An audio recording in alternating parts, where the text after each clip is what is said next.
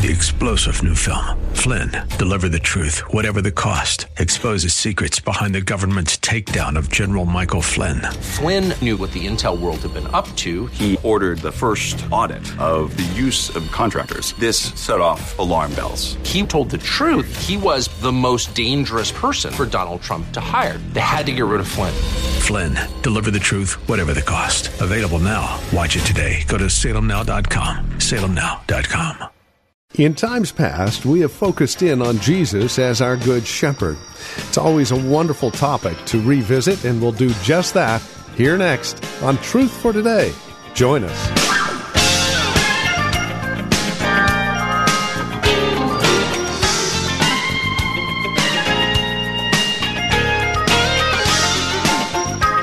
From Valley Bible Church here in Hercules, hi and welcome. This is Truth for Today with Pastor Phil Howard. We continue with our series Life Forever in Jesus Christ. We're in John chapter 10, that's our primary passage. We'll also spend time in Acts chapter 20, verses 28 through 29, looking at shepherding from a shepherd's perspective in the church, and then 1 Peter 5 and verse 1. Jesus, our good shepherd. Join us for a very encouraging look at our Heavenly Father, His Son, and His Son as the Shepherd. Here's Pastor Phil Howard with today's program. We want to look at uh, Jesus, the Good Shepherd. The shepherd of Psalms 23 is now identified. You say, The Lord is my shepherd. We're talking about Jesus Christ. Doesn't say that in Psalms 23, but John 10 makes it identified. Everything the shepherd does for you. In Psalms 23, Christ does for you. And we're going to look at six things about Christ uh, as our good shepherd that ought to be comforting to us and be assuring to us.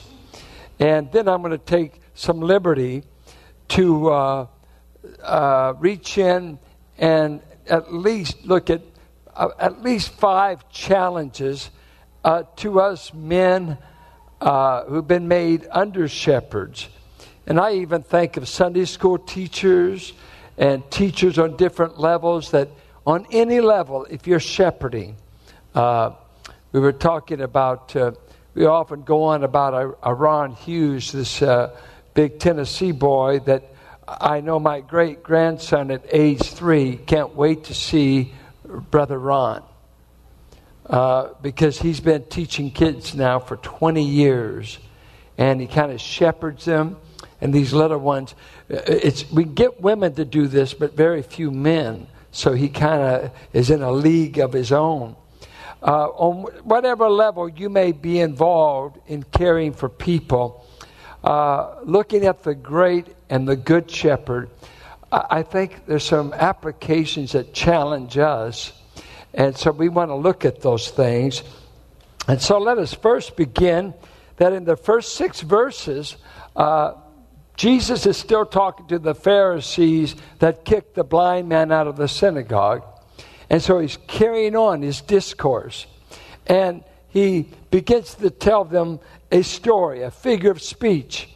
Uh, only shepherds go in at the gate, thieves and robbers come in another way. They don't come into the rightful entrance to a fold of sheep. And uh, he enters, and the doorkeeper opens to him. Sheep hear his voice. He calls their name. He leads them out. And when he brings them out, he goes ahead, and a stranger they will not follow because they do not know the voice of the strangers. This is the first figure of speech, and Later on, Christ says, I am the door in verse 7. And there seems to be a mixture here. Let me uh, give you the background. When they built a place for sheep near the village, in the town, several flocks would be kept in this fold. And they would have a hired man that took care over the night all these sheep.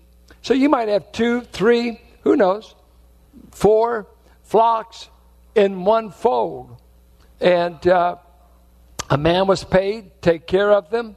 And uh, the next morning, the true shepherds, they would show up to this fold and they would begin to call out their sheep by their unique voice. They would have different sing songs and different little ways.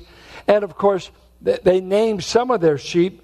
Sometimes a flock might be 30, maybe 50. And they could call them by name, but they had a voice that was familiar. And this man's flock would come out and follow the shepherd. Then another shepherd would come and he'd call his sheep by name. And they would recognize his. They could just separate the sheep based upon the identification of the shepherd's voice. This went on all the time. Because the shepherds, they'd go home at night, they'd want to be with the family, but they had a paid man to take care of the sheep. But when he goes down to the other analogy, I am the door to the sheep or the gate. He's speaking of when they were out in the wilderness or when they were going to other pasture and they were away from villages, away from this flock situation. And out in the wilderness, they would have other folds that'd be up against a hill, sometimes in a cave, uh, different ways to take care of these sheep. And at this fold, there was no door and there was no gatekeeper. So at night, the shepherd himself would sleep, sleep in the entrance to the fold. He became the door. And so the sheep inside would have to jump over him to get out. And a predator, a wolf, a thief, anything to get in would have to get over that shepherd. So it's two different shepherd analogies from the first century. And taking care of sheep in those days had its dangers. You remember David? Uh, I killed a bear and I killed a lion taking care of a flock. Now, I want to ask you would you hang out for a flock if a bear was coming? Uh, uh what about a lion? I tell you, just in the natural, I'd be setting a new track record. so you can have all the lamb chops you want because I'm not hanging out. My life is more precious than this flock. But David himself trusted God and uh, killed the bear. Nobody knew about it. His brothers didn't even know about it. Killed a lion. So by the time he saw Goliath, he said, I've already been trusting God to uh, take on enemies bigger than me. He was just a boy. And so we see the setting, the figure of speech, and now Christ is going to weigh in and he's going to say, I am the good shepherd. Verse 11. The good shepherd lays down his life for the sheep. Uh, lays down his life. He says it four times in the narrative. Through verse 18, Four times I lay down my life for the sheep. Now, uh, that's amazing. I have come to, the sheep will cost me my life. And I know that. I know it ahead of time. Uh, John the Baptist announced me as the Lamb of God. And here's what's very interesting our shepherd is also a lamb. He knows what it is to be sacrificed.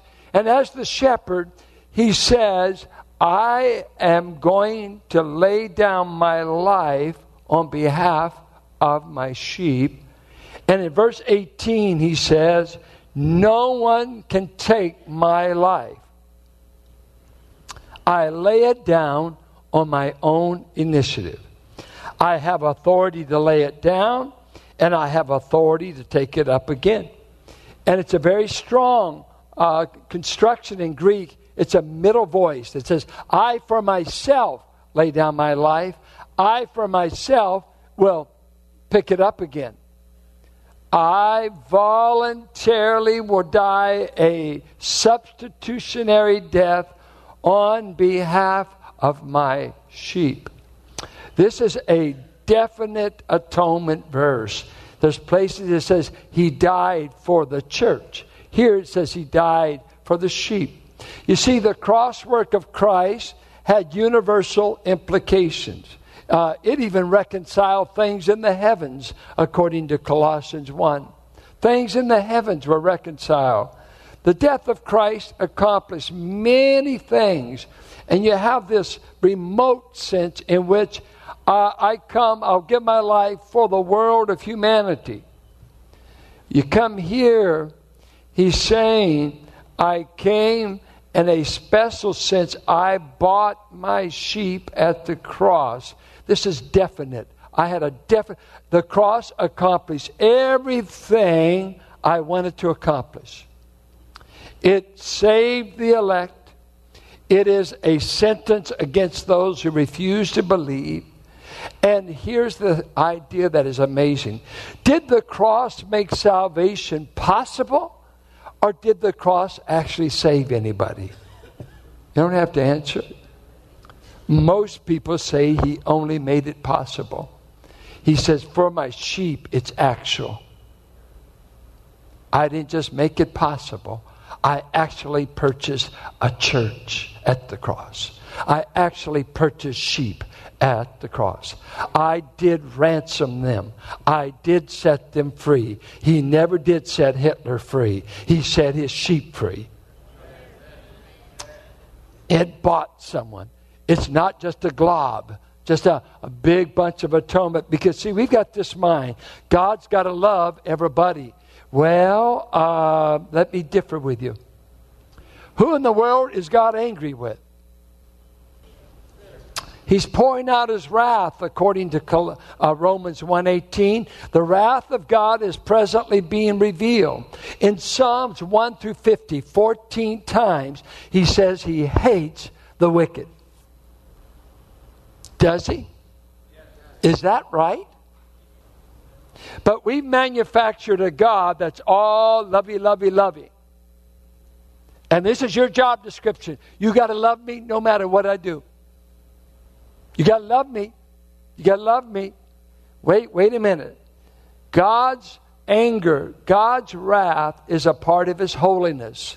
And when you go against his holy character, he's right to be angry and to display his wrath.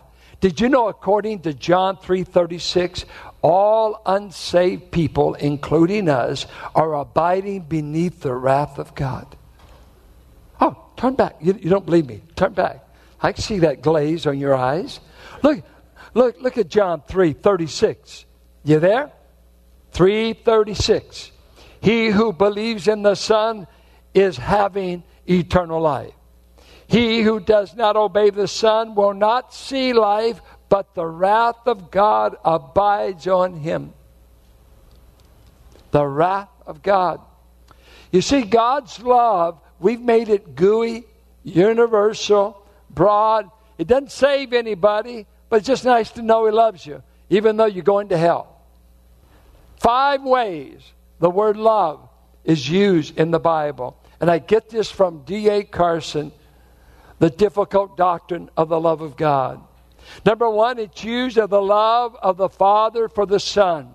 Intimate, overwhelming, and it's always being dealt with in John. They love each other with an eternal, intimate, like microwave love, interpenetrating love. It's just overwhelming. Then you have this love that he displays in the scripture that uh, uh, he is providential care. He, he gives rain, he gives seasons, he gives good gifts to all men. Uh, he allows procreation. He allows rain, sun. That is God's love towards all mankind in just providing. Even the wicked. He's good to even the wicked. He gives them children, prosperity, health, life, crops, weather. Uh, they don't love him, but God's good anyway, isn't he? It's loving to, to do all that. And, but then he says, I've got a love for mankind called God so loved the world. And that's universal. And uh, it's not just how big is his love, but world in John always represents how bad we were. Because the world represents that sphere of people under the control of Satan. And what does Scripture say about you and I? We were once children of disobedience, objects of divine wrath. Ephesians 2 1 through 3. We were the objects of God's wrath at one time. Are you aware of that? And God displayed his love for the world and us when we were ungodly, sinful, and weak. God demonstrated his love toward us in that he gave Christ. Universal. But then we start getting a particular love. You hear him say in Deuteronomy, You, O Israel, have I loved out of all the nations of the earth. No other nation have I loved like you. You I have set my affections on. And he tells them, not because you were better than the other nations, for you've been a stubborn and a stiff necked people. You didn't deserve it, but I chose through Abraham to build a posterity. Matter of fact, I said to Jacob, I love you. And to Esau, I hate you. You say, God can't do that. I, I, I, I want to tell you, he said it. Malachi 1 2. Particular. You, little Israel. Why do you think Israel still exists? Because all the Gentiles want them to? They have been hated, hunted, tracked down for centuries, and you can't get rid of them because God loves them. And I don't wait for the politicians to tell me what to think of what God's going to do with Israel. I got the prophets. And you don't know enough of the Bible to even know they got a future. God's not done with Israel. And then he says, I love my bride in a way I don't love other women. I sure want to marry a guy who says, I just love all women. Well, that's nice if I know what you mean. They're nice. I want to be good. How do you love me any different? Well, I just love you the same. You just happen to get me. That wouldn't quite get it. I love you because you're special. You're, you won my heart. I have a feeling, an affection, and a commitment to you I have towards no other woman on the face of the earth. We call that marital love and commitment. What is the church called? The bride of Christ. See, you don't know God has a particular love for you. You aren't just another chump on the street. You are chosen, set aside, he has numbered the hair of your head, inscribed you in the palm of his hands. He has chosen you from the foundation of the world. And now get this straight you are not just ordinarily loved, you've been loved with a special, elective, definite love. And the cross didn't just provide a gob of atonement and forgiveness, for you, it will be effectual. For the world, it's there, but for us, it's been made effectual. He really bought me at the cross. The cross did not fail. Christ didn't go back to heaven and say, Well, I died for them, Father, but we don't know if anybody's going to believe it. We don't know if anybody's going to buy it. No. He went back to heaven. He said, I bought all the sheep I bought a church.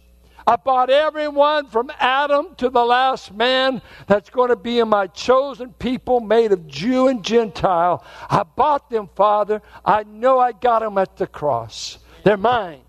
The others can reject. The others can go their way, but they can never say, God didn't stoop to come and die a sacrificial death. But I bought some people that are going to be saved in time, and I'm going to call them sheep. I want to call them my bride. I want to call them my people, and the gates of hell's not going to prevail against them because I've loved them with eternal love that no man is going to take them out of my hand. We are the loved of God. We are the loved of God. I don't care if your mama loved you. I don't care if your daddy loved you. It doesn't matter if nobody else loves you. When you know God loves you, it changes everything. It changes everything. He loves you with an eternal love.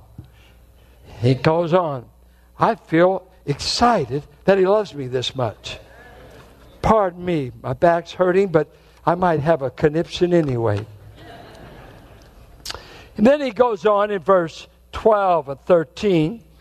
He who is a hired hand and not a shepherd, who is not the owner of the sheep, sees the wolf coming and leaves the sheep and flees. And the wolf snatches them and scatters them. He flees because he is a hired hand. He, he's only in it for wages.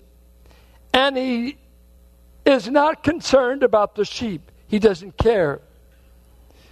I think the second comforting thing Jesus is saying I care for my sheep and I will not abandon them.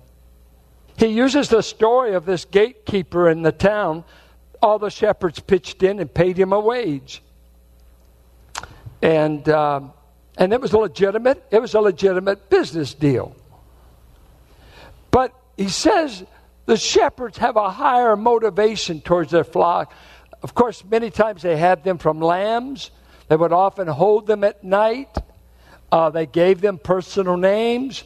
A bond w- would develop between them. And as in the case of David, they would risk their life. It was more than a, a paycheck. It, they didn't have that flock because uh, they got a good salary offer. And Jesus says,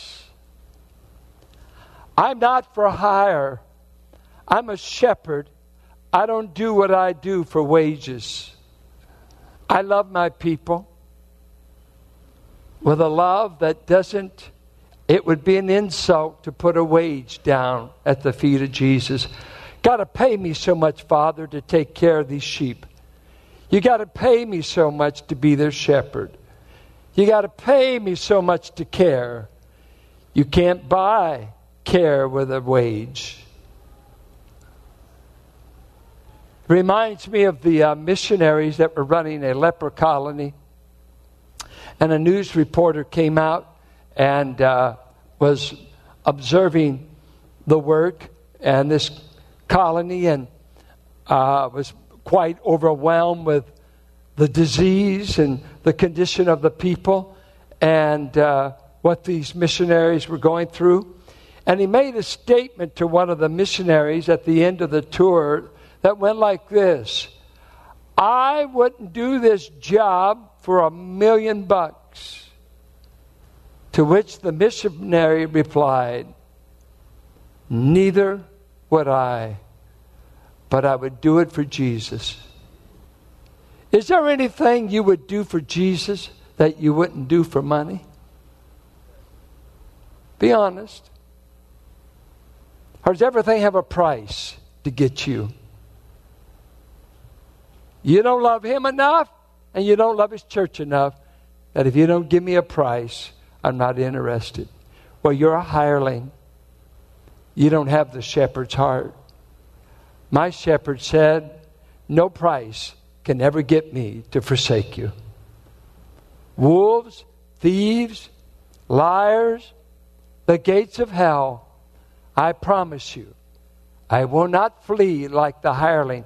Hirelings fled so often in ancient Near East that the rabbis finally made a rule that you had to prove there were at least two predators that came for the flock, and that's why you fled. If there was just one, they would hold you accountable for losing the flock.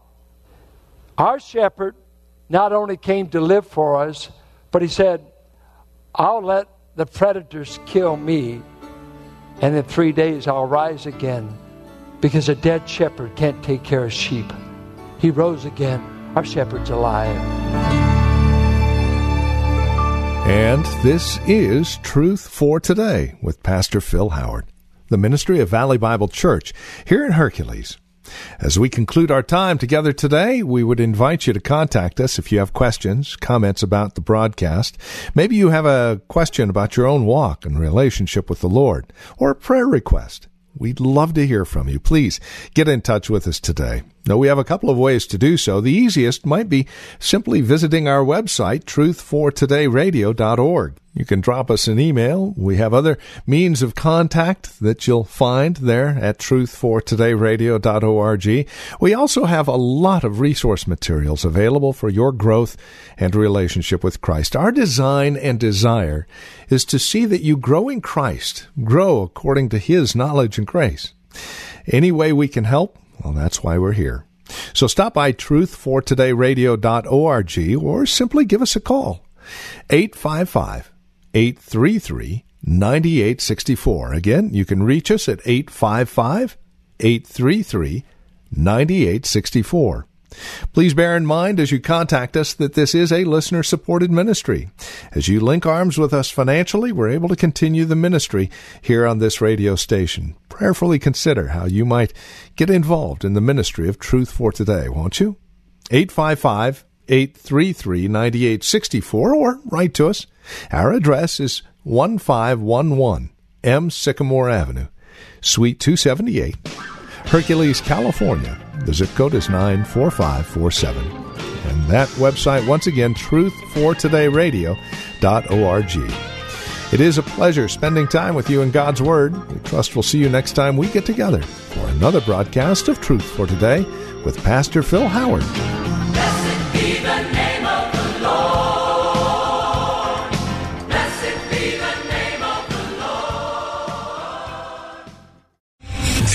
General Michael J. Flynn, head of the Pentagon Intelligence Agency, knew all the government's dirty secrets. He was one of the most respected generals in the military. Flynn knew what the intel world had been up to, he understood its funding. He ordered the first audit of the use of contractors. This set off alarm bells. The explosive new documentary, Flynn, Deliver the Truth, Whatever the Cost, uncovers the facts behind this scandal. Flynn told the truth. He was the most dangerous person for Donald Trump to hire. I find out the worst enemy that I'm going to face in my life is right here in America. They took my assessment and they wanted me to change it. And I was like, I'm not changing it. They had to get rid of Flynn.